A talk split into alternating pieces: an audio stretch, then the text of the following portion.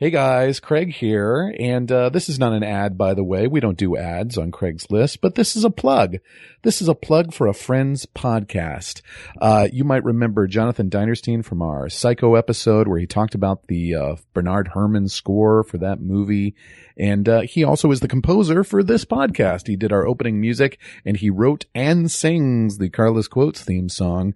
Uh, very funny and cool guy who is a composer uh, as well as being a terrific piano player. He and his friend Andy Borison, who is also a musical director and composer, have a new podcast called Settling the Score, in which they discuss film music. Uh, as a matter of fact, they're going through the AFI list, I love lists, of the top 25 scores in uh, American cinema history. Uh, they have three episodes up already on iTunes How the West Was Won, uh, which, on Golden Pond, which is the score by Dave Grusin, and The Mission by film composer legend Ennio Morricone. I was lucky enough to get an advance uh, listen to some of these episodes of Settling the Score, and it's a really informative and entertaining podcast. If you love movies and if you love music and if you love movie music like I do, you'll learn a lot about the role of a composer in uh, augmenting a movie and making it better. And uh, John and Andy kind of debate uh, whether these uh, scores really belong on the AFI Top 25 list. I hope they'll continue the podcast after they're done with the Top 25 uh, because it's really uh, interesting and fun. So please, if you're a Craig's listener, uh, subscribe on iTunes and elsewhere to Settling the Score. And now, this week's episode. In a world where a man loves movies and loves lists and keeps a list of his 100 favorite movies for over 30 years, what if he made his wife watch those movies in order? And what if he made her talk about it on a podcast? Would she like them? Would she hate them? Can this marriage possibly survive this podcast? Find out what will happen in a world called Craig's List. And now Craig Kikowski interviews Craig Kikowski about Craig's List. Why a podcast? Well, I like movies and I like talking about them, so I thought it would be fun to do a podcast. Why Carla? Well, she's my wife and she goes along with it, and she also likes movies and likes talking about them. Is your marriage going to end? We don't know about that. Right now, it seems to be going fine. Why stop making sense? Well, it's my 48th favorite movie of all time, and it's easy to compute things like that. Uh, you just simply decide that it's better than all these other movies, but not as good as these 47 other movies. Hi, Craig's listeners. But It- you have to watch the special features to get what you just did. well, it's it's kind of obscure the thing that I'm referencing. I think our guest has probably seen it, but there's a there's a bit on the DVD where David Byrne interviews David Byrne about stop making sense. Also, if you bought the album, there was a series of questions like why a big suit, why a band, why a tour. Uh, so yeah, that was my that was David Byrne as Craig Kikowski. Uh, just two guys on the spectrum somewhere, uh, finding finding common ground. Uh, hi, Carla. Hi, Craig. Uh, we're going to talk about stop making sense I today. know. This is my this is episode fifty three. This is number forty eight on Craigslist, and this is the second of two documentaries. The first one, do you recall what Man that on Wire. Man on Wire Yeah. Mm-hmm. was the first one, then more of a traditional documentary. And this one is a concert film. It's a music video. Well, we're gonna, Carla, we're gonna get into that a little bit. Uh, Carla doesn't believe this is a movie. Hopefully, hopefully our guest can help me change her mind, uh, on, on this subject. Uh, but yeah, it's a, it's a concert film that Jonathan Demme directed in 1984, uh, featuring the Talking Heads, uh, or just Talking Heads, I believe is, is correct. I'm getting confirmation on that, uh, featuring Talking Heads on their Speaking in Tongues tour. Uh, uh, so that's, uh, David Byrne, Tina Weymouth, uh, uh, Jerry Harrison and uh, Chris France are the uh, are the band as long along with uh, five other musicians. Uh, can you name them all? No. Bernie Wo- Worrell, Steve Scales, Alex Weir, Lynn Mabry, and Edna Holt, the constituting the touring edition of uh, Talking Heads.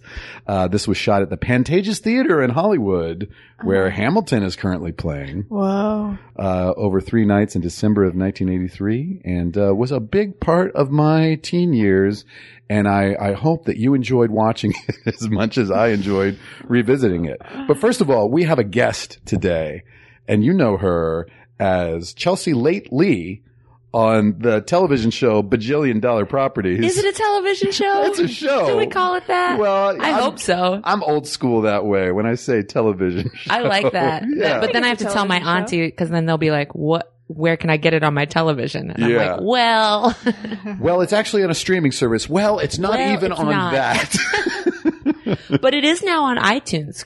Oh, it Kula, is. our showrunner, told us to to promote that today, starting today. I don't know when this will air, but That's awesome. So finally, Canadians can see it. Canadians and maybe the UK. Sorry, the rest of the world. But Well, yeah, will they seasons put one through this three. season. Oh, just seasons one through three. Yeah, we need a home for season four before they can sell it. I guess. I see. yeah. Anyway, it's a very funny show. Uh, it is. uh, there is a janitor character on it who's recurring, who's It's pretty great. who's pr- pretty great, Fan favorite, I would say. a fan favorite. Janitor? A janitor. what did you say? I said a janitor, oh, okay. but I probably slurred it a little bit and so, Uh, sounded uh, like do you jan- happen to a play the janitor. janitor, or is Uh, it yeah, somebody that's else? me. That's me. I play Todd the janitor on Bajillion Dollar Properties. There's so there's three great seasons already out on Yeah. iTunes, and hopefully a fourth season that will. Be somewhere. somewhere. It's already out there and edited. the Crest White Strip streaming platform. I'll have to pick it up. the Lorna Doone Cookies channel or whatever the hell. Uh, I would totally subscribe to Crest White Strips. Mm. Mm-hmm. Uh, so, uh, Tawny Newsom is her name, if I Hi. didn't say that.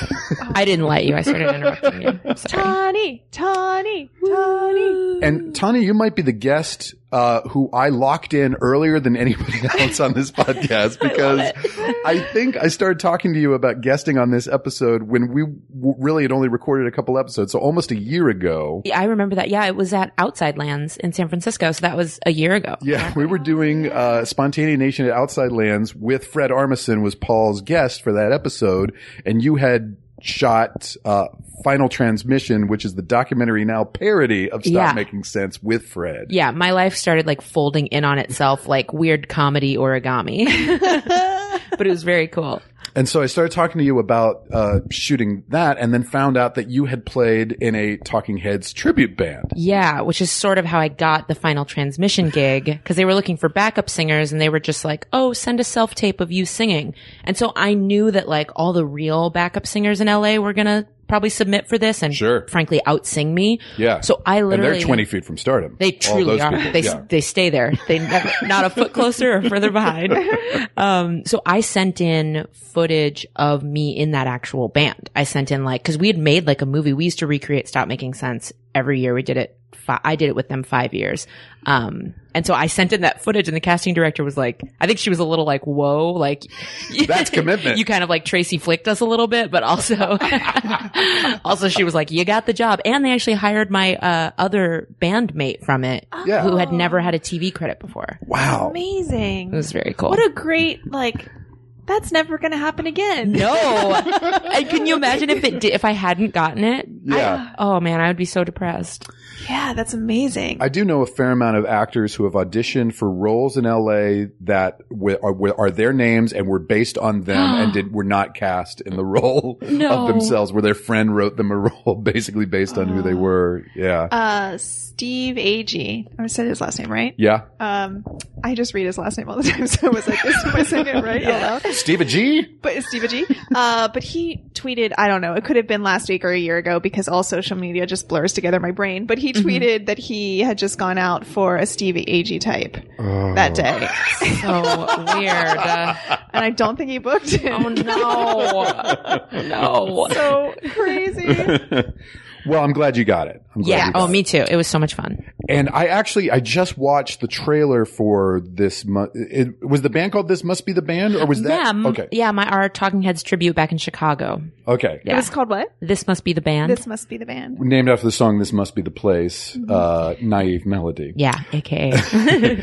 But not every show was a recreation of Stop Making Sense. That was just an occasional show? Or? Yeah, that was like a yearly thing we would do. We uh, we did the Vic a couple times. We did the Riviera one year. That was like very big. Um, but yeah, so it was a regular touring band. My friends Charlie Otto and Casey Foster, who if they're hearing this, they just had a baby. So Aw. congrats to them. Congrats, guys. Um, they are this married couple who have an original band called Grud that's fantastic. And to kind of pay the bills in between gigs, they were like, well, let's start doing kind of like a cover thing, touring the college market. And Talking Heads are wildly popular in the jam circuit still. So they'd go play like after shows after like Wilco sh- or uh sorry not Wilco fish shows and Fish, stuff yeah. yeah. and then they started doing these huge elaborate like almost like a play because we'd do the costumes and we'd say all the banter in between so we'd completely recreate stop making sense and that's when I joined them It's incredible. Uh, first of all, the guy does an amazing David Byrne. oh Charlie yeah he's Yes. amazing And, uh, I mean, he looks like him, he sounds like him, and he knows all of the moves. yeah You know, and uh, but then just the look uh, of the show perfectly recreates Demi's uh, Yeah. look. and and the the stage set of Stop Making Sense that they did on that tour, and it's so great. Thanks. Yeah, they were incredibly detailed. I remember getting lights and you know, there's no producer. It was just us like being kids putting it together ourselves. And it, I remember going to Home Depot cause Charlie sent me there to get spotlights so that we could do the shadows for cross-eyed and painless Oh, how funny. or not cross-eyed. I'm sorry for, uh, what a day. Yes. So he's like, okay, this is the wattage they have to be to cast the right shadow. it was nuts. That's so fun. now, uh, when you joined the band, were you already a fan of Talking Heads, or had you s- had you seen the movie? Not hugely, no. And I had not seen the movie. I um, used to sing at this venue in Chicago called Martyrs, and I sang with like a Rolling Stones cover band a couple times. I was just kind of like this backup singer for hire. And so the owner of Martyrs hooked me up with Charlie when they were he knew they were looking for additional singers. So I just like met Charlie and Casey, and were like, I like these guys, and we kind of became friends really fast. And they asked me to do the gig, and then I watched the show. I watched the movie probably 35 times just that like month because I had to get every move, every wave. They were so intricate. Wow. Yeah. It's amazing I still like it. Yeah, Yeah. absolutely. Uh, were you Edna Holt or Lynn Mabry? I was Lynn Mabry. Okay. Yeah. Casey played Edna Holt because Casey's like, she's kind of got like a clowning background. She's a Red Moon uh, theater company member and she wanted to, which is this big like experimental theater in Chicago. She really wanted like the big faces that Edna makes and like Edna's kind of like a puppet. She's amazing. And Lynn's like a little more like pulled together and like too cool for school. So we definitely like played into those roles. Oh my gosh. It's amazing, and even just describing band members in terms of characters, because that is one of, part of how I will pitch to you that this is a movie, Carla. Because I think Jonathan Demme directs it in such a way that the band members start to feel like characters with different relationships, and a lot of watch the charms of the movie are watching the little relationships that get created on stage. I think so. Like you look at Alex Weir. Alex Weir is so extra that whole film. Even when, you know, cause you read about like what David Byrne wanted. He had them all in gray. He wants, you know, he didn't want them in white or black or some bright color to draw the eye. He wanted everyone to kind of like blend. He wanted this militaristic sort of look. Alex Weir is like doing high kicks, running around. Like his face, when you look at him, he's always got his tongue out. Like Yeah. he's, he's in another band. Yeah, I did think that when at the end when he was introducing everybody by name, that that guy was like, I was like, that guy's doing coke or something. They were all doing so much coke. You look at Bernie Worrell up there doing those like insane keyboard solos, and he's just like, Yeah. This is 1983. It was obligatory. Like you Yeah, couldn't you couldn't get out from doing that. Yeah. and having done that, g- I was like, this life during wartime is an exercise video because you're just jogging for six minutes and trying to sing. I was like, this has to be cocaine. Yeah. Because I was doing this when I was 24, the first time I did this gig, and I was like, this sucks. I'm dead. Now, I thought that David Byrne was famously clean living, but maybe maybe that's not true. I don't know. It- Doesn't it seem like he was clean during it and no one else was? that might be true. Yeah. Like I could see a sober David Byrne being like, "And I need a big suit," and then everyone else being like, "We need drugs to do this." How are we going to get through this? Drugs.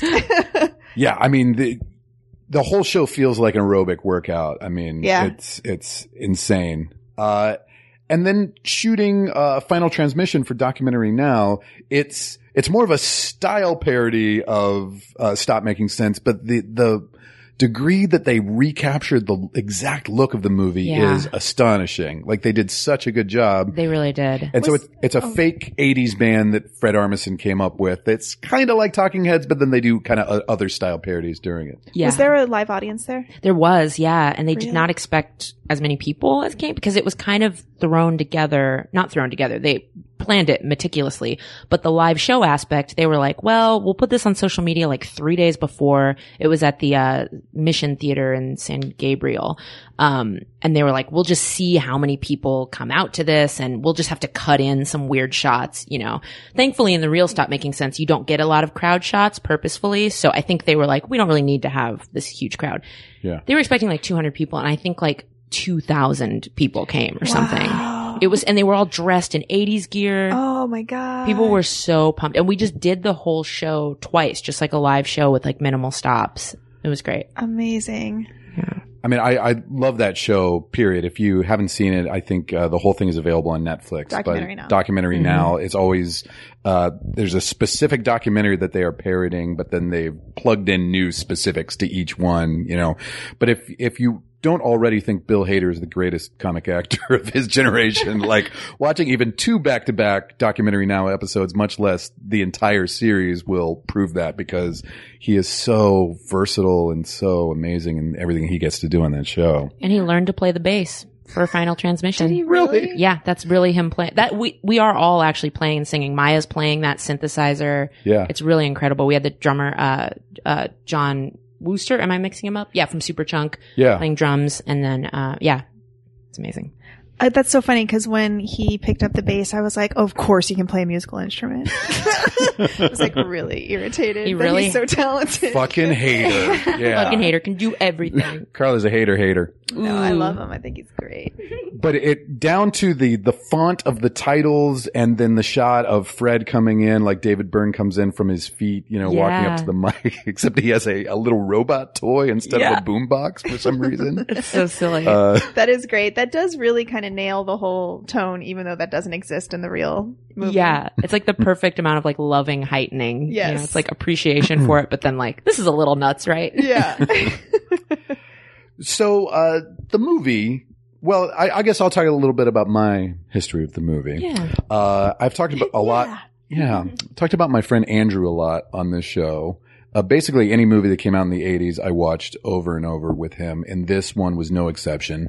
I don't know that I was a big Talking Heads fan before this movie came out. I didn't see it in the theater, but I saw it on home video, and Andrew and I probably watched this, I don't know, 10 or 15 times. Uh, at his house on uh, on VHS, and uh, so this is the movie that really kind of cemented my love uh, of the band. I think Oh, uh, Carla, prior to this movie, if somebody had asked you to name a Talking Head song, would you be able to come up with one? What about post this movie? so like now, But I think in None. watching the movie, there No. were probably five or six songs that you instantly knew. Yeah. And uh, such well, as s- if if they had said, "Can you sing part of one?" I would have been like, "Uh, letting the days go by." Da, da, that one. yeah. That so one you I knew know. you knew I that, knew was, that talking was Talking Heads. Heads. Yeah. Yes. I don't think I knew any of the others were Yeah. Talking burning Heads. down the house. Oh That's yeah, usually I, what people- yes, but I don't know that I knew that that was Talking Heads. But here's the thing, you guys, I have to have a disclaimer before we get into Okay. this. Disclaimer. I'm not a big music person, That's okay. and now everybody is rolling their eyes. And what I mean by that is, I like music and I like what I like, and I listen to that a lot. But I'm not one of those people who's like, oh, I love this song from this band that you know. Yes.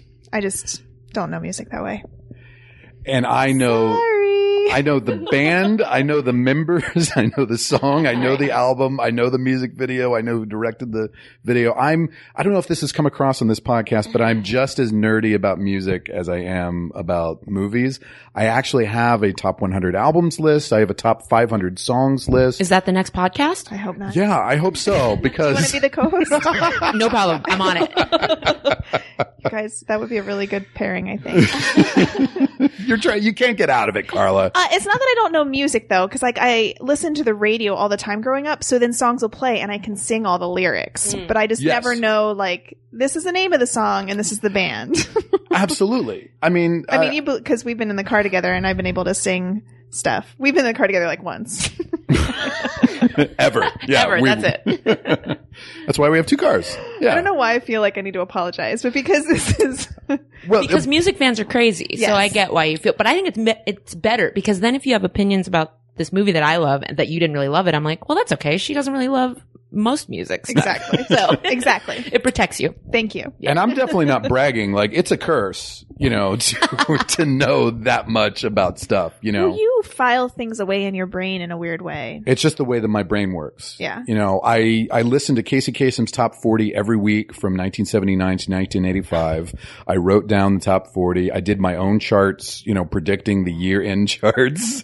And then when they would do like the top 50 of the year, I would see how my predictions compared, you, Gotta know, stop telling people this.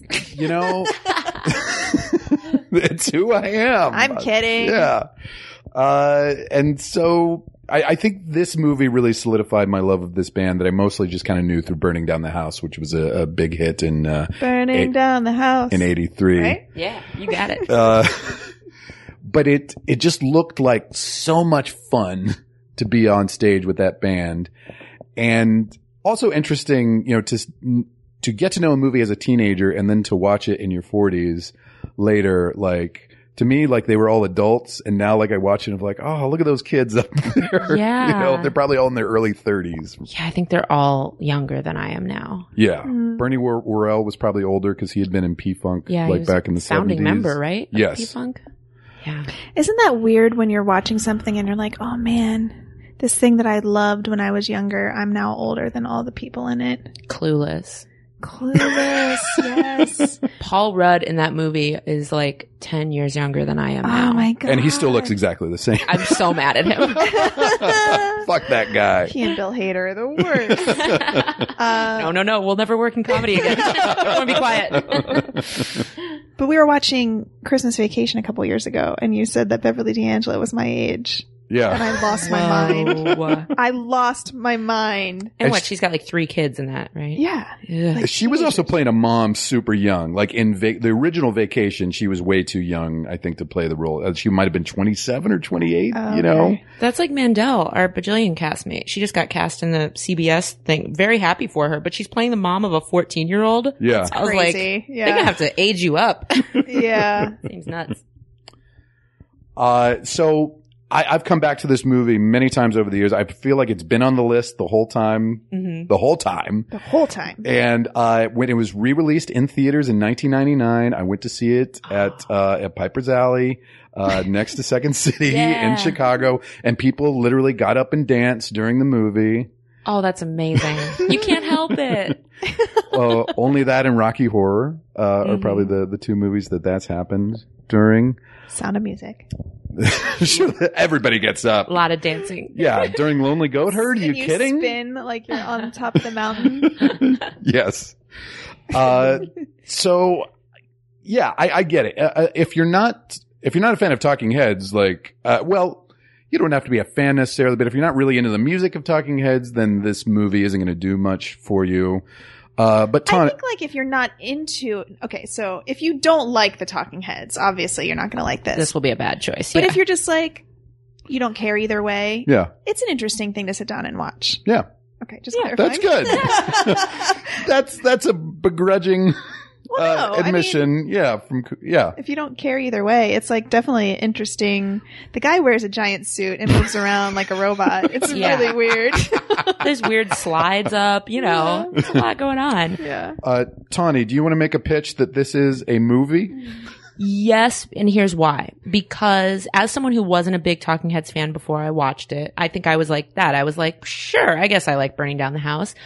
Watching it, but I, but I was a musician, so it feels like, and, and it's intentional. The camera work and the shots replicate the feeling of being on stage with them as opposed to you don't get a bunch of big wides you don't get a bunch of like big power shots of the whole band looking amazing. You don't get a bunch of crowd reactions telling the audience how to feel. You are just like in it and you're like, and they focus on weird stuff. Like they ended, um, uh, Take Me to the River, which, you know, huge vocal ending with that, with the women singing and like huge guitar riffs and everything. They ended just on this lonely shot of Jerry Harrison just kind of like playing the key, the synth like a little bit. And it's like, what up? Boom. And he's That's just a kinda really staring. interesting choice. Yeah. Yeah, and Because he's kind of like the, the most uh, subdued member of the band. so yeah. subdued. He looked like he doesn't make an expression the whole movie. so it, to me, that's why I say it's a movie because it's uh it's trying to immerse you in the world like a documentary. So I think as a musician, that's why I it spoke to me Mhm. Mm-hmm. because those like listening moments you have on stage. Some of my favorite times playing with bands is when. I'm not singing. There's something amazing happening right next to me. And my only job is just to like soak it in and listen. And if anyone's looking at my face at that time, like I'm not the show, you know, I'm not what's going on, but like I feel like this movie captured that. So for me, it like, it, I really loved it. That's really cool. That's really interesting. I, I found a interview with Jonathan Demme from 1984 that he did for LA Weekly when, Oh, the, when the cool. film came out. So I'll tweet that uh, when we put out this episode. Uh, but he made an interesting point, which was he saw it as a performance film, not a concert film. mm-hmm. Uh, and he said, like a concert film is The Last Waltz, which is, you know, Martin Scorsese's document of, uh, the band's last concert that had Right. like Bob Dylan and Neil Diamond and Joni Mitchell. And it's like, uh, here's this uh, event, this big event that happened once. And here's our document of it. It's a concert film, you know? Yeah. And then so like Woodstock would probably be along those lines or Gimme Shelter, the, the Rolling Stones, uh, Altamont film. But he saw this as a performance film to put you in the front seat and make it feel like the band was performing just for you. that makes total sense. And so I do feel like when I put it on that I'm, s- I'm right there in the middle of the show and the talking heads are performing for me. Cool. Yeah. and I, I guess I'm, I'm always trying to insert myself into the action. So I felt like I was on stage with them. Both are valid stories and journeys. and say more about us than about the film. There's also a moment where he follows uh, around a lighting guy, like a guy Yeah. that, who's just holding up a giant uh, arc light, Spotlight right, dude. or spotlight. Yeah, Mhm. that he's, he's on stage and kind of follows this guy around a, a little bit. yeah. The crew does kind of, the crew becomes characters too. Uh, the other thing, it- the thing that made Jonathan Demme want to shoot it as a movie, I guess they must have begun and ended their tour in Los Angeles because Jonathan Demme saw the show at the beginning of the tour at the Greek Theater. Mm. And, uh, he did not know the band previously and he approached them, uh, and he was like, uh, this needs to be a movie. Oh, wow. I didn't know that. Yeah. Uh, but David Byrne had already conceived of the concept of the show, which starts with him alone on stage singing uh, Psycho Killer by himself. The stage is blank. You see the brick wall and back and everything. Uh, you bring in Tina Weymouth uh, on bass. You bring in Chris France on drums. You bring in Jerry Harrison on keyboards. You know, so you're adding one band member at a time for each song. Gradually, more and more stage sets. You know, the drum kit is wheeled out. You know, uh, the the stagehands are slowly starting to assemble the stage. The curtains start to drop. There's projection screens now behind them. Uh, so David Byrne kind of saw it as the story of the band a little bit, uh, which Chris France uh, is still pissed off about because he's like, I started the band, I'm not David Byrne. Oh, I really? asked I asked my wife to be in the band. You know? Chris France can be salty though, but he also like stuck it to David a little bit, but he didn't wear the gray shirt. You know, he just like grabbed a blue shirt. He like, I feel like there's evidence throughout the whole thing of Chris France being like, ah, this is some bullshit, right? Which one is he? he's the, the drummer. drummer. The drummer. and Tina Weymouth's boyfriend and still husband? Yes. Oh, so she and David weren't together. no. no. never. Tina and Chris were a husband and wife, and then they had the Tom Tom Club as well. Oh, right. So you definitely knew Genius of Love. yeah, how when did they- that go again? What you gonna do when you get out of jail? Oh, yeah. I'm gonna have some fun. Right. That's really fun. uh, which is such a famous, iconic song, but that's their side project, Tom Tom Club, which is basically that song is thrown in there so David Byrne can change into the big suit. Yeah. Uh, gotcha.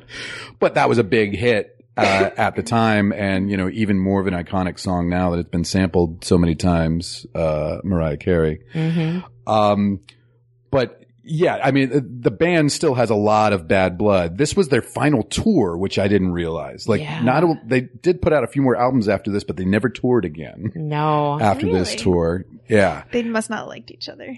yeah, I someone I read an ar- an interview with Tina Weymouth and she said something like I've tried to be friends with David. It's just not like possible. So I don't even know if they're like actually angry at one another. I think it's just like there wasn't a lot of love there. It was just kind Yeah. of a job maybe for them. Yeah. I don't know. And oh, oh, back to Chris France's shirt, by the Oh, way. yeah. When you listen to the commentary track, uh, there's a shot of Chris France and then David Byrne comes on and he's like, Chris wore a polo shirt for this. a lot of people accused us of being a preppy band. Uh, and I guess this kind of proves that. Oh my gosh. Wow. I bet he was so mad about that damn shirt. He goes on in his book, in Burns' book, How Music Works, he goes on and on about the choice to use gray, like uh, neutral tones like gray. It's like he has this whole, I won't recap it here because I'll mess it up. He has this whole theory about what it does for the audience. So to have Chris and like I feel like one uh one show he's wearing like an olive green one and then the other one just like a teal blue. I guess there, there are some continu- there's some continuity problems too because we shot over three nights at Yeah. the Pantages. And it seems like, I mean, Tina's wearing like an obviously different outfit. And so what it seems like they kept consistent was like first half, she's in this like coveralls thing. Second half, she's in this like tighted, you know, little dress. Yeah. But other people, it kind of goes back and forth. So I, I guess people were just like, whatever's clean, we're going to put on. right.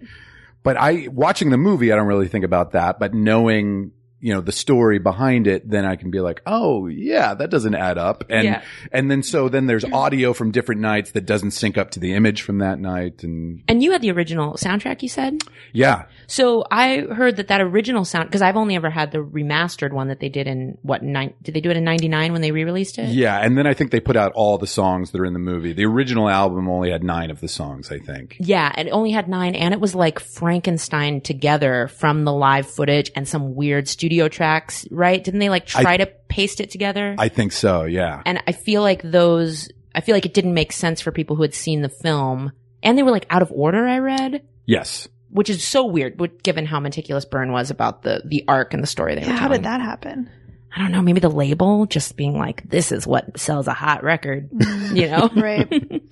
Still a great album, regardless. Yeah. Well, let's go chronologically through the movie a little bit with a segment that we like to call Carlos quotes. She's feeling her oats and Craig's taking notes. Whatever they are, it's Carla's quotes. There's a weird like uh, song that plays right there. I'm going to leave I mean, a that in. good song. I'm going A to leave weird that song. in. Thank you, Jonathan. Um, when David Byrne comes in with the boombox at the beginning of the movie, Carla said, "Say anything." that would be amazing if we went. Crossing my He fingers. Mm-hmm. went right into "In Your Eyes" at, th- at that point. And then for some reason during Psycho Killer, you said Paul Simon. Why did I say I that? don't know. Maybe it's the way he was strumming his guitar. Uh, maybe I Just don't know. singing about streets and stuff. Yeah. Just seemed very Paul Simony. Uh, you began to respond to David Byrne's strange dance moves and said, "What's going on with that guy's neck?" Oh yeah. So what was that? well, in his book, How Music Works, he has a long chapter about how he found his dance move style. It's actually like the most boring chapter of that book, but you can learn about it. Please synopsize it How for did us. he find him? He basically was like, I was at the CBGB. Everyone was a traditional punk band thrashing around. I didn't want to do that, but I was too white to dance. So I tried to just move weirdly. Wow. I really did just synopsize a very long chapter. Yeah, he does get his neck to do things in a way where you're like, oh, that that's gonna hurt tomorrow morning. yeah. He's very limber. You got to give him credit. Uh, I wasn't discredited. but uh, specifically the uh, the once in a lifetime dance moves, which uh, definitely me and Andrew memorized. Parti- uh, wi- it's in the original video as well uh, for the studio version that Mm. they, they shot for it. He does the same dance moves, but he does kind of this thing where, where he hits his head with his Yeah. palm. So that's a little bit like a uh, a Baptist preacher uh, getting the demons out, I guess, Yeah. on himself. You know, uh, and then there's this weird move where he The chop in the forearm. chops yeah. it, chops his forearm. uh, Is that the the song from Down and Out in Beverly Hills? yes, and I believe Oh, there's a Carlos quote to that effect. But uh, does it play over the opening credits of D- Down and Out in Beverly Hills? Or is it just in the movie at some point? Oh, okay. I think it's the ending. I, it's been a while. I have not seen that movie since it came out. Well, I'm sorry. it's a really funny movie. Uh, Bette Midler? Yep. Yeah. Big fan. Yeah. we know. We know. Um, know. Yeah, David Byrne, uh, is a famous weirdo, but very charismatic. Like you Yeah. can't, you can't help but watch him. Yeah. And I think he's got a great voice. Oh, I think it's beautiful. He does weird stuff with it, but the actual like timber of it, I'm always like, how? It's so lovely. Hmm, It's, Yeah. it's actually kind of high and operatic in a weird, weird way. Yeah. But then he also kind of sings as a character in a lot of songs too, not just Psycho Killer, but you know, he puts on a little character voice. Yeah. Like Oh, swamp. I was just Yeah. going to say my least favorite. Really? That one go. Hi, hi, hi, hi, hi, hi. Oh. It- I don't understand. That's the one that I'm always just like, I don't get this. yeah. This band is too much art for me. Uh, well, that, I- that is one thing that they did well in, in Final Transmission of like the idea of it being an art band. Yeah. You know, which gave them permission to just do a lot of different stuff. There's one thing, it's like a straight up Tom Waits parody at one point. Oh yeah, Right? a hundred percent Tom Waits. Yeah, But then the first song, which is like, sa- it sounds exactly like an early Talking Heads song, I think is like, is Art Plus Student. Oh, Art Plus Student. I love that song. It's like such a jam. I still have the um, demos that Armisen made for us in my iTunes. I just listen to them. I'm such a nerd. Wow. I'm such a super fan. uh, so and was that cool, just though. like Fred singing by himself with a guitar? Yeah, just him and guitar, and then he, he- I think he might have put his own little drums on it too, just so we had a sense of the the groove. But Wow. that and I'm alert. I'm always just like, these songs are incredible. I know they're jokes, but they're so good. Yeah. Art Plus Student equals poor, right? Is the- Art Plus Student equals fun. Uh, when Tina Weymouth comes out, Carla said, "Who's that lady? She looks like an astronaut." Because she is wearing, First a, she's lady wearing a, astronaut. a jumpsuit, right? yep. And here's Carla at about the ten minute mark. Baby, this isn't a movie. There it is, folks. it's right there on the record. Were you hoping that would get you out of watching the rest of it? Yes. I have to watch 40 minutes of all of them. Okay. With is the deal. yes, she Good needs well a third, a, A third, third. which is usually for a two hour movie is forty minutes. This is more like an hour and a half. So you really only only had to watch a half hour. You watched the whole thing. I did. Yeah. It was in the background. It can be. It's kind of like a music video. There you go. But after we watched the first half hour, um, I think you were falling asleep a bit. Um, and I was getting upset that you weren't into it. And so I turned it off and, uh, and you got upset that I turned it off. And then you said, play your movie, play your movie, play your movie. I'm not fucking watching it again. We did get mad at each other in this one. It doesn't always happen. That doesn't always happen, but it, I think it was more of the late night than anything yeah. else. Also, you were playing it so loud, and Yeah. the door was open, and I was Yeah. like, "Our neighbors are probably not okay with this." It was like eleven o'clock at night. You're talking about those people across the street? Terrible people. they, they play mariachi music. No, Oh, I was talking about these on the other Oh, side those, of our wall. those guys, we know those guys. they don't care. We're probably jamming. oh boy. Uh, my favorite song, I think, uh, just in the its live version is "Slippery People." Ooh, I love that one. Is that a fun one to sing? it's so much fun. It's the first one where the backup singers come out. So that was always the one where I'd be like amped up waiting in the wings. And then it's got a cool groove. It's got like good vocals on it. Yeah. How does that one go? Um, I What's the matter remember with when me? You're calling over. What's Yeah. the chorus? Uh, What's the matter with him? what's the matter with you? He's all right. The How do Lord you won't know? mind. Yeah. There's a lot of words. we were both right at different places in the song. We haven't we haven't rehearsed, guys. We haven't To be rehearsed. fair, I was just looking at Tawny. Yeah, I was she only knows it listening better to than I do. Tawny. Uh, but yeah, there's a lot of call and response Mm-hmm. Mhm. in it. Yeah. Um. Yeah, and then the full band is out by burning down the house, so you get all nine members there. down the house. Yeah. And I think Carla started to get into it a little bit at that point. I think it's pretty funky there. You were Yeah. you were moving around a little bit. Um, Thank you. Carla and David Byrne. He's got a lot of energy, which is always the improv note you give for somebody that you don't know what note to give them. Mm. You got a lot of energy. up there. You really commit. you really went for it. you really commit. Um, Um, um. another What's great after Talking burning Head song. Life during wartime, or is that first? Oh yeah, life during wartime is the. Uh, you probably know that song. That's this ain't no party. This ain't no disco. This ain't no fooling around. Can you like sing it? This ain't no party. This, ain't, no, disco. Yeah. This ain't no fooling. yeah. Yeah, I know that one. I like that's that a pretty one. well known song, and that's a big workout song. Yeah, uh, All that- jogging. all jogging all the time. uh, there's a nice little lyric in the song "Making Flippy Floppy" where he said, "Our president's crazy." Did you hear what he said? I almost took an Instagram story of it because I was already storing it just because I, I was like, saw- I yeah. love this movie. And then I was like, oh, should I post that and have like a hot take about it? a hot Insta take. Yeah, Hmm? Mm-hmm. Do you love Insta stories? I do just because it's like too. so dumb. I get to be a little baby filmmaker for half a second. Yeah, and it's there's no real commitment because it's going to be gone tomorrow, so be you can just gone. like put up stupid stuff and not worry about whatever. I love Yeah, it. I, I love, love it, it so too. much. you've really committed to Insta stories. well, not really. I do like maybe a couple a week, but I, I think you do okay. You do I okay. commit to watching them. Ah. I really like watching. Yeah. scrolling through right before I go to bed. we can't all be as prolific as Busy Phillips. No one can. Nope. She said on Spontaneous Nation the other day, she goes, I mean, at this point, I'm basically just an Instagram celebrity. Guys, that's her thing. she knows who she is. Guys. Yeah. Guys, Bertie and I are.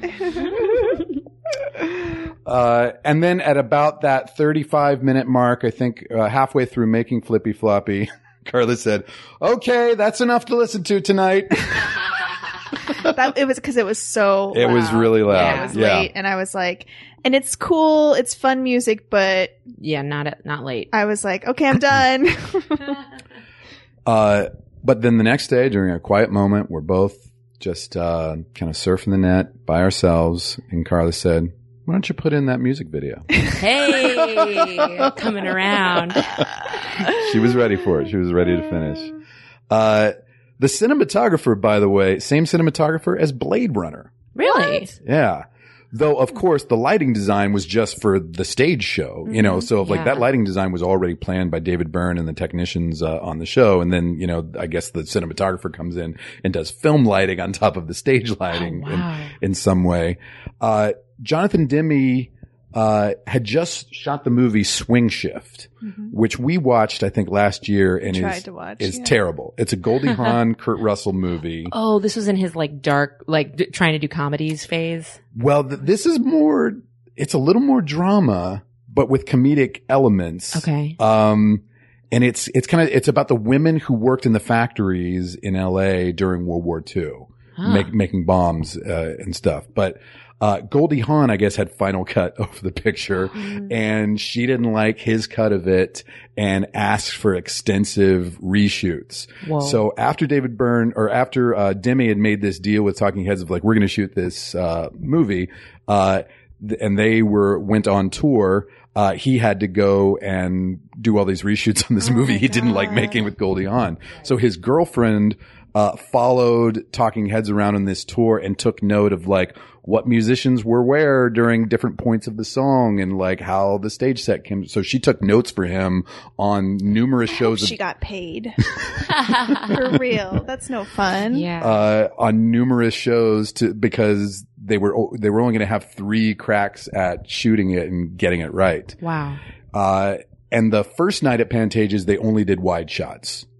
So whenever you see that shot from the back of the full band and you get a picture of the uh, what what the stage looks like, that was during that first night.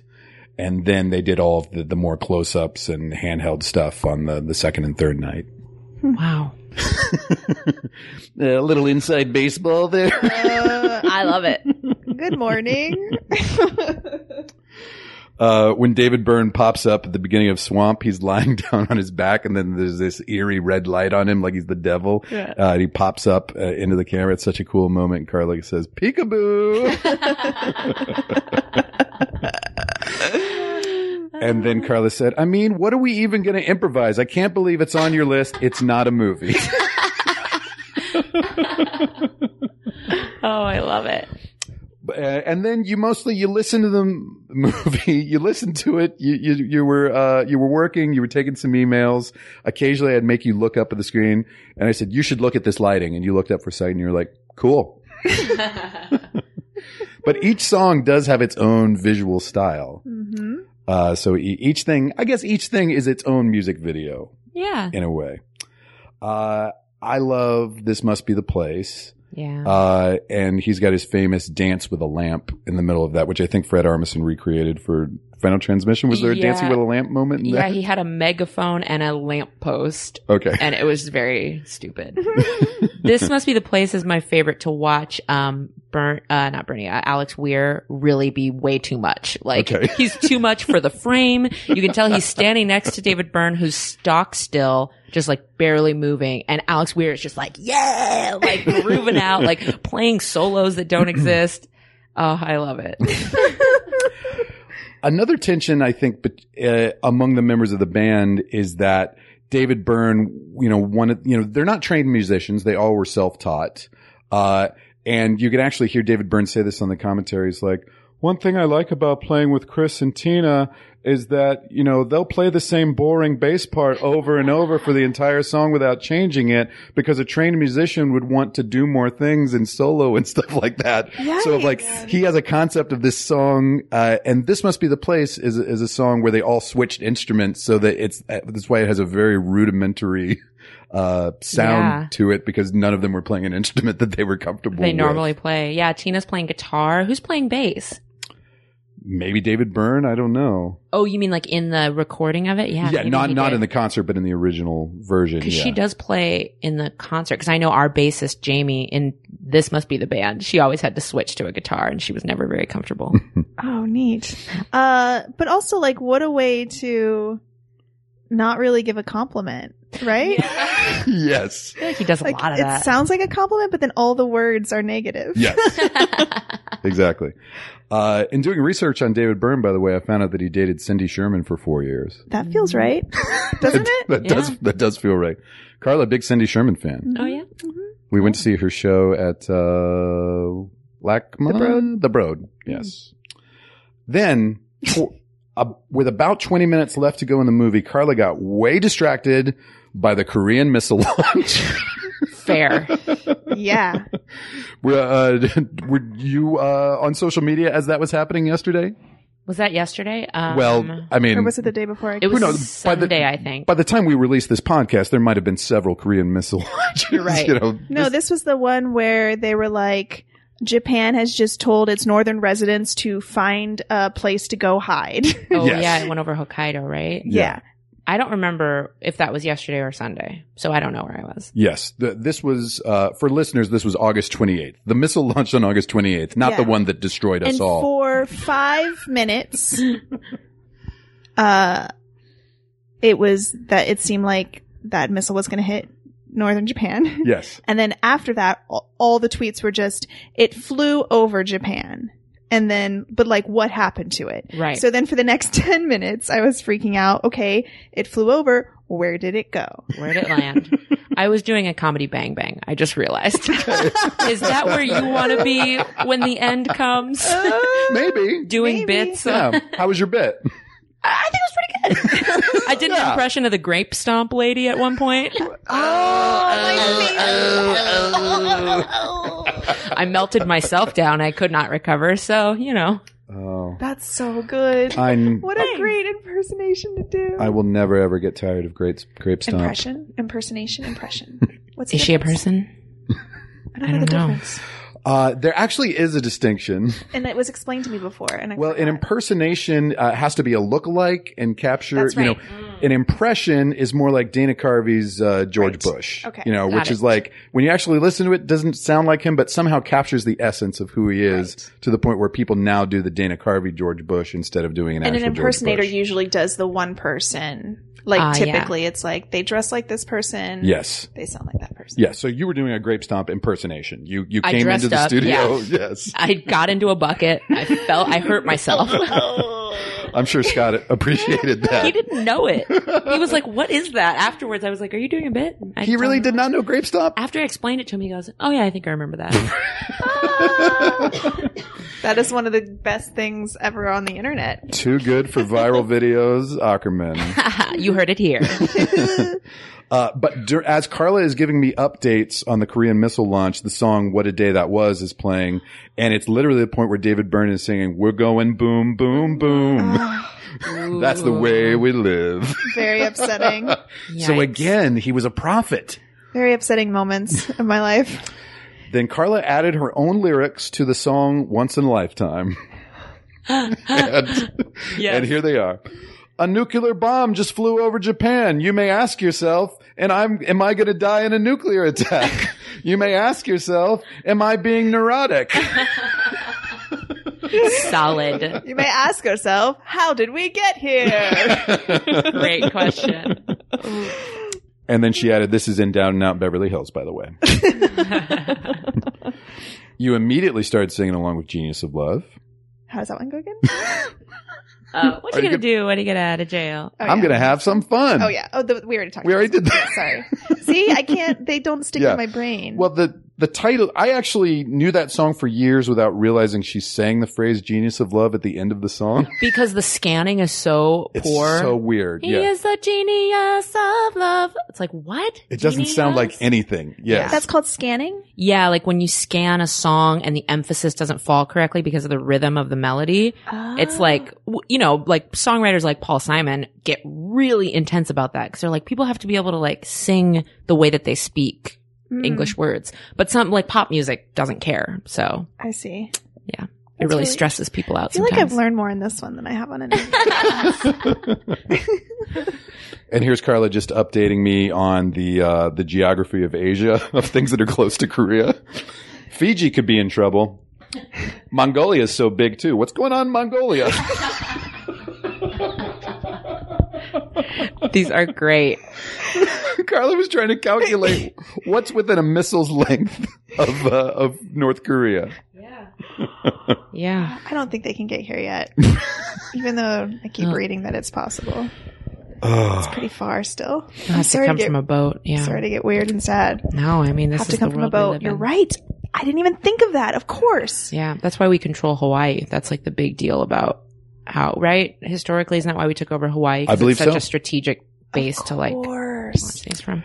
and then why we still have Guam and hmm those other Pacific territories, uh, American Samoa. hmm Guys, what a time. What a day that was. Is that next? Well, then after Genius of Love, Genius of Love, uh, the big suit comes out yeah. uh, for for Girlfriend is Better. My second worst song. on Don't it. care for that song. No, I think it's bad. Do Yeah. you like it?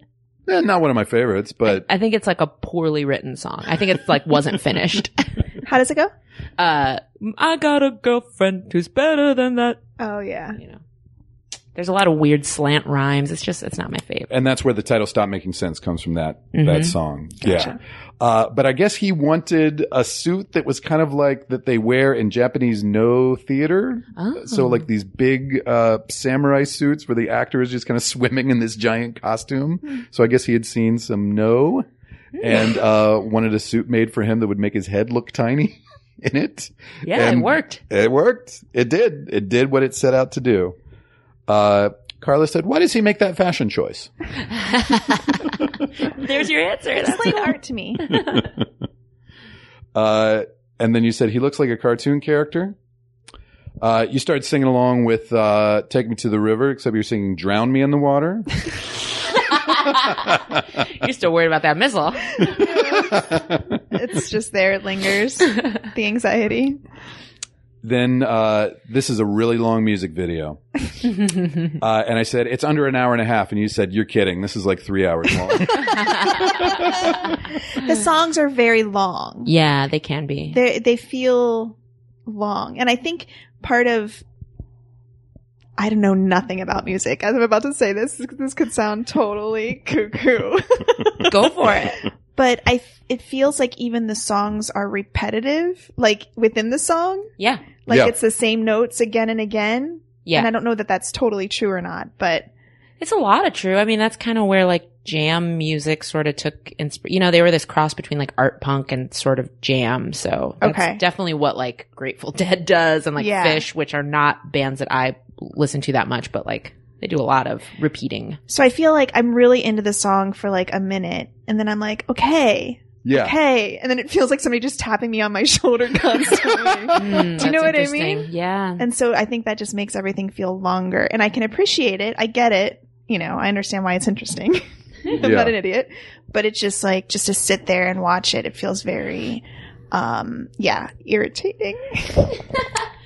Yeah, they came out of the New York art rock scene of the late 70s. So they played at CBGB's with like Blondie and Television and the Ramones and Patti Smith. Like that, that was the scene Mm-hmm. that they came out of. And so that original sound is very much like jangly, like repetitive, kind of dissonant guitars.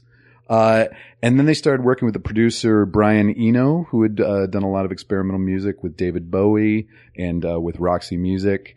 And uh, he started to add more like African rhythms to their songs. And then by this time, they're working with all these funk musicians. So they're kind of coming from more of like a dance and funk background. So it is an interesting mix of kind of white and black influences on, on the music, you know, and that's why it's fun to see an interracial band Mhm. too, just kind of jamming together Yeah. in that way. Yeah. I didn't mean to say that their music's irritating. I just meant like. No, I know what you mean. It's, like- repetitive. it but is when you're repetitive. sitting there when you're Yeah. just when you're not like watching a band you know live or you're not like listening to it and moving around and you're just sitting there it Yeah. feels like kind of invasive in a weird way It's like you have to be hooked into either being like really invested in the new instruments that are coming in and like I feel like a musician's ear goes to like, oh, what's he doing on that guitar? Or like the moment where Bernie Worrell inexplicably plays, uh, he plays like jingle bells or something Uh-huh. in a s- keyboard solo. And you're just like, what amount of drugs did you think that like a weird Christmas song was going to be fun? I guess because it was in December. That makes sense. Um, so yeah, if you're not listening for those little like variations and you're just kind of trying to have it on as background music, I, I get how it would be a little, Yeah. a little nagging. yeah and even his voice it's like Sure. this. Yeah. and again I get it. which is cool it is cool though I get it. It's different, it's different but uh, but I can get that it could be grating, you know, under the wrong circumstances. like when certainly. a missile when you think maybe a missile is flying towards los angeles Yeah, it sounds like you had like a lot of real things to worry about, and this like art punk man in a giant stuffed animal suit wasn't really wasn't speaking to you. Craig was like, "Stop reading about the missile and watch this movie on my top 100 list." And I'm like, "I don't know. There might be a missile somewhere." And I'm like, we gotta fin- we gotta bank eight episodes before you leave for Portland. Got to. Phew. uh, yeah, I just watched a six-hour documentary on the Grateful Dead. Whoa. uh, No, it's, it was thank you. released theatrically as a six-hour thing, but but it's a, it's released in bits and pieces as a series on Amazon, Man, and it's I can't think of anything I'd rather do less than that. well, I- I'll tell you what. Other than a very small period, which has the songs that everybody knows from the Grateful Dead when they're doing like more like country rock stuff, you Mhm. know, like uh, of, like Sugar Magnolia, Truckin', uh, Uncle John's band, like the songs from that era, uh, Ripple. Um, I don't really know their music that well, and I, I did see them once with Bob Dylan and Tom Petty Wow. in 1985, one of my first concerts. wow, that's cool. Um, and I just, I did not get it. I didn't get it then. I don't get it in general, but I've had friends that were deadheads. But I think honestly, a lot of it is tied to the drugs Yes. that you're doing Yes. and you're meant to experience this music on hallucinogens, Yes. you know? And Mm. I think for a lot of music that I just have not been able to get into, have not been able to get, uh, uh house music is another thing. You know, there, there's music that's deliberately, uh, in, in techno is intentionally to be done while on ecstasy, you know, of like everything about the beats, uh, i- is done to calculate the, the total experience. And I think people who love that stuff are, are thinking a little bit about some extra sensory experiences, uh, that's tied in with that music. uh, my two stepsisters, um, we like our parents got married when we were teenagers, so they were heavily into drugs. I think it's okay that I'm saying this. It's I'm saying it. Oh well, uh, but they were heavily into drugs, and they were huge Dead and Fish fans. Mm-hmm. and they would go and like follow the bands around or whatever over the summer. And their they're both sober now. Yeah. And I asked them a couple years ago, like, do you still listen to Fish? Or they're like, no, no, no.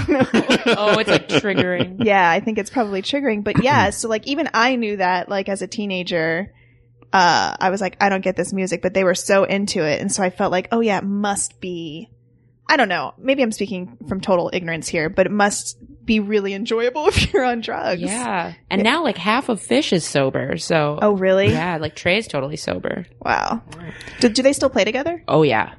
That's yeah. gotta be so hard to be sober and like, He seems chill. I met them. They were all the nicest men in the world and I felt bad about not being a bigger fan. so I like went and like tried to listen to a bunch of stuff to like get versed. They're all really nice. But yeah, they keep a sober backstage environment. I hope it's okay I'm saying that. It's very family oriented. All their families are there and that's like really cool. Yeah. That it's- is cool. yeah, I think they've just been doing it so long. They're like, yeah, we did the like crazy cocaine and drugs and shit. Now we're just trying to like Right. be a band. Just trying to make music. Anyway, I found that Dead documentary really worth watching because for something that is such a huge cultural phenomenon that I've kind of been adjacent to but didn't understand, I think it really shed some light on me, on them, for me, Yeah. uh, and made me appreciate them because it really, it really gets inside baseball uh, on their stuff. But it, they're probably one of the most documented bands of all time. So to go back 45 years into their history, well, there's film and recordings of everything, you know. Yeah. So it's a, they're a good band to document because nothing is lost. yeah. And every performance is completely different.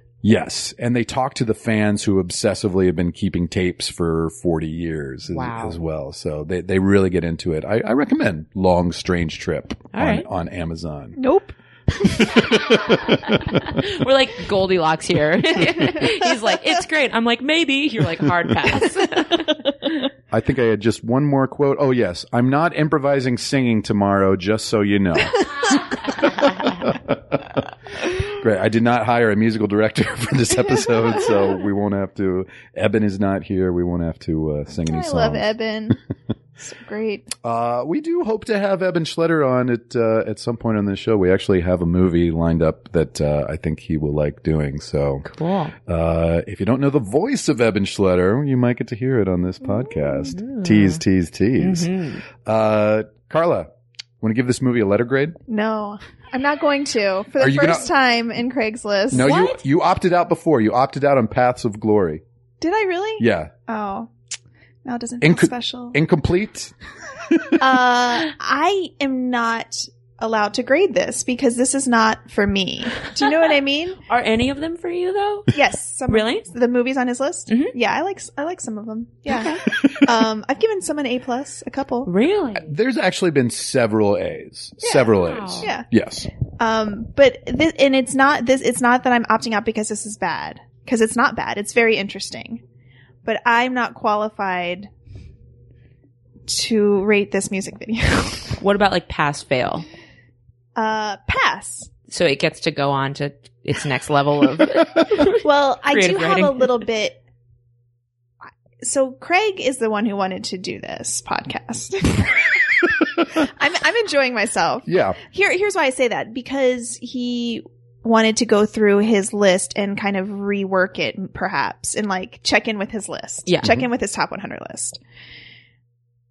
I don't understand how this is higher than maybe Silence of the Lambs. We or- just did Silence of the Lambs three weeks ago or four weeks ago. Like, I don't know. Oh, I can, and that's so funny because it's another Jonathan Demme movie. Interesting. yes. But I just, your, the rankings on your list are confusing to me. And I understand why this is special to you and you think it's a great movie and there's like this nostalgia with your friend learning the dance Hmm. moves. Like I get all of that.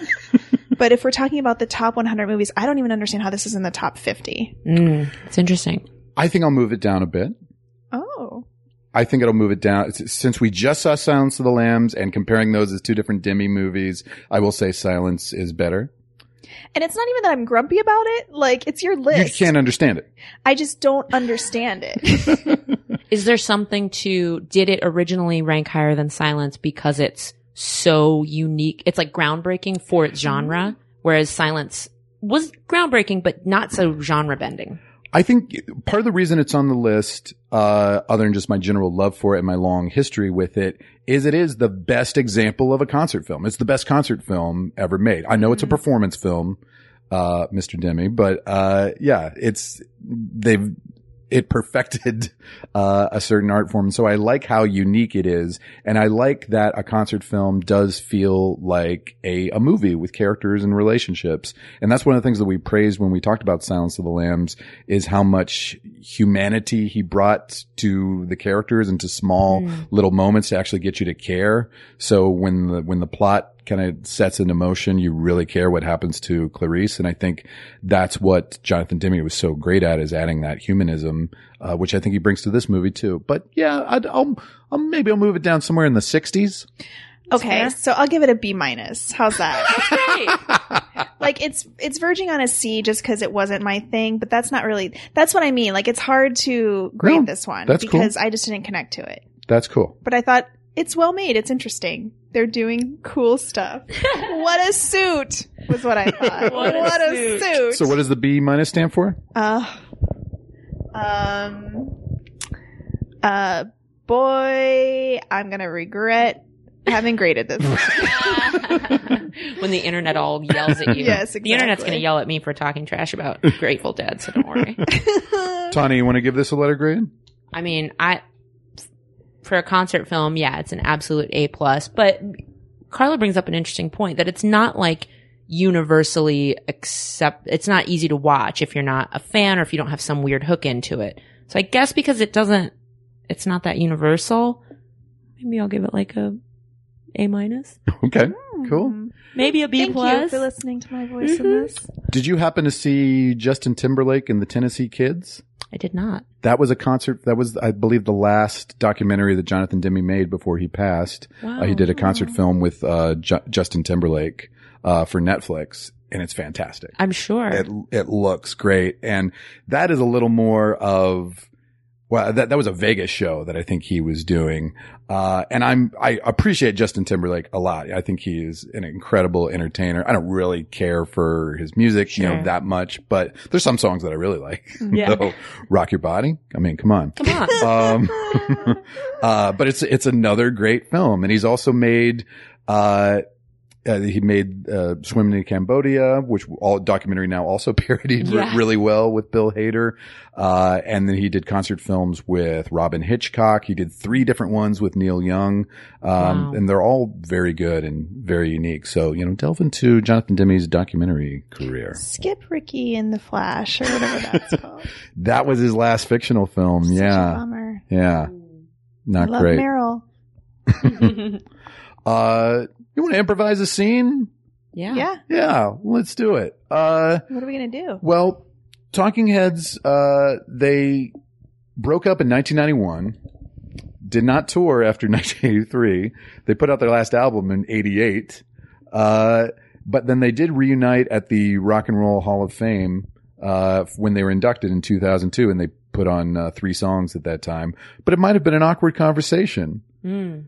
And uh, so maybe Carla, you could be uh, Tina, Tina Weymouth, and, and Tawny. Maybe right. maybe you're Chris France. Okay. So this is just a conversation. That's the drummer. Yeah, yeah. Yeah. I'm the blonde So lady. you Yeah, guys, you you're the guys are a astronaut. couple. the astronaut. Okay. Hey guys. Oh, hey, check it out. oh, oh, I tried to be friends with you. We are friends on Facebook. Right. I know, but you're just very difficult to be friends with. Why? Because I poke you? I don't understand. Do you not like social media? Hey, Tina, babe, he's trying. He's doing his best. You're so chipper. Hey, you know, the beat lives in me, babe.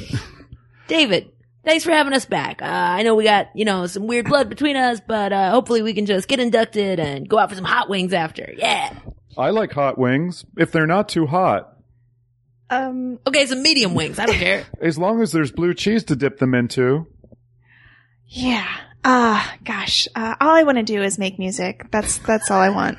Yeah, we've been doing pretty good. We've been touring together. You Oh, should really? come What check kind out of a music show. has you put out? I mean, we're not trained musicians, but we I know what you're we're not. doing. You'll play the same boring bass part over and over, and I like that. It sounds like a compliment, but then if you write down the words, it's Yeah, not- when you write them down, they sound bad, like an insult. but you say it in a nice way. So thank you. So here's the set list we're going to do today. Oh, okay, cool. I thought we'd open with Psycho Killer, which is just me.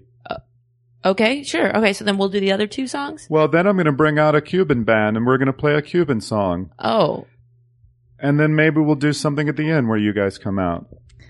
Sometimes I feel like you look like a, an upside down bobblehead. In a in a good way. Hmm. Hmm. An upside down bobblehead. Maybe. uh oh, he's getting one of his classic David Byrne ideas. Dun dun dun. Whoa, he just froze and looked off into the middle distance. Now I'm turning around upside down. My head is bobbing. I like that. Thank you, Tina. Oh, anytime. By the I mean, way, I- here's I'm my- a good friend. This is my girlfriend, Cindy Sherman. Oh, hey, Cindy, big fan. Big fan. Wow, you look so different than you did just two seconds ago. She's taking pictures of herself and changing every time. Thank you so much. Oh wow, she just ran out of here on a on a uh, razor scooter. That was crazy. and scene. A razor scooter. I Dead don't know on, dead on, anything Cindy about Sherman. that, but I felt like it went really well. That went really well. Thanks. I did. I just picked up a bunch of stuff you guys said, and I regurgitated it. James Brown still is the godfather of soul, y'all. the things he says during Genius of Love are so insane. Yes. And I know because I've seen them written down in a binder of lyrics, and it's Yeah. not until you look at them and someone's learning them next to you, you're like, "This is this is batshit." You ever seen the Genius of Love video? No, The original video? It's, Oh, it's yes, a animated. long time ago. it's Yeah, yeah, yeah. animated. It's really cool. remember that. Uh, Tawny, thank you so much for joining us. Thanks for having me. This was so fun. I really did learn a lot. I, I give this podcast, this episode, an A plus. Oh yay! Uh, I thought that Paul F. Tompkins and Jaws was maybe the best fit we'd had so far, but this even topped it of in terms of somebody being more qualified than anybody else to talk about this particular Yeah. movie. Man, it has a it has occupied a lot of my life. Talking about it now, I was like, oh god, I'm one of those people that like has a thing. That's so great. And I bet you have a great David, what's his face impression. David Byrne. um, no, it's kind of like Kermity. I don't know. he is kind of Kermity. yeah. Uh, what's going on with you? This is going to come out, I believe, late September or early October. Oh, uh, anything perfect. you want to promote? Yeah, so um, my real band, not a tribute band, um, called Four Lost Souls. It's me and John Langford and a couple other cats. We just had an album come out on September 22nd, and that one we recorded in Muscle Shoals, Alabama. Wow. Yeah, we played with the Swampers. We played with David Hood and Randy McCormick. It was Wow. fucking crazy. We also went three days after the election, so it was like, hi, 400 person town in Alabama, two black women and a Welsh dude going down there like, ooh. Um, yeah, but we made this incredible album. It's like an homage to the Shoals. It's basically like outsider, like we're these outsider country artists, and so we're paying homage to it. Um, yeah, so then we're going to be doing a nationwide tour.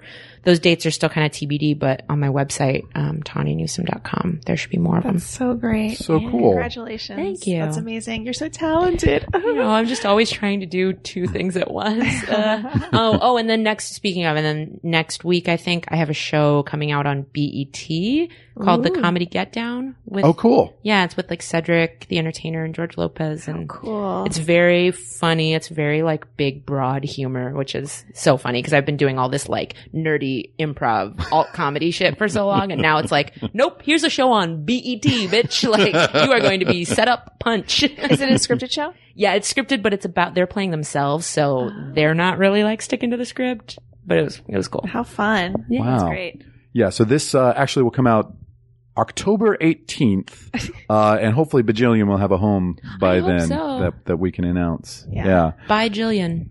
And, uh, uh, the hashtag by Mm-hmm. Jillian. uh, and Carla, you're living in Portland now. Yeah, it's going really well. And uh, I hope Yeah, it is. Uh, that's all I got. Yeah. I think you're actually visiting me this weekend. Okay. Okay. I'm nice in to LA. be here. You're in Coming Portland. back to LA. I really missed it.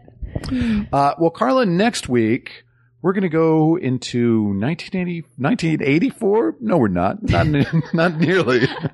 Uh, we're going to see a 1994 film that's set during the uh, the quiz show scandal. Oh, and I already revealed what it is. The quiz show scandal of the late 1950s. This is a Robert Redford film uh, starring Ray Fiennes, John Turturro, Rob Morrow.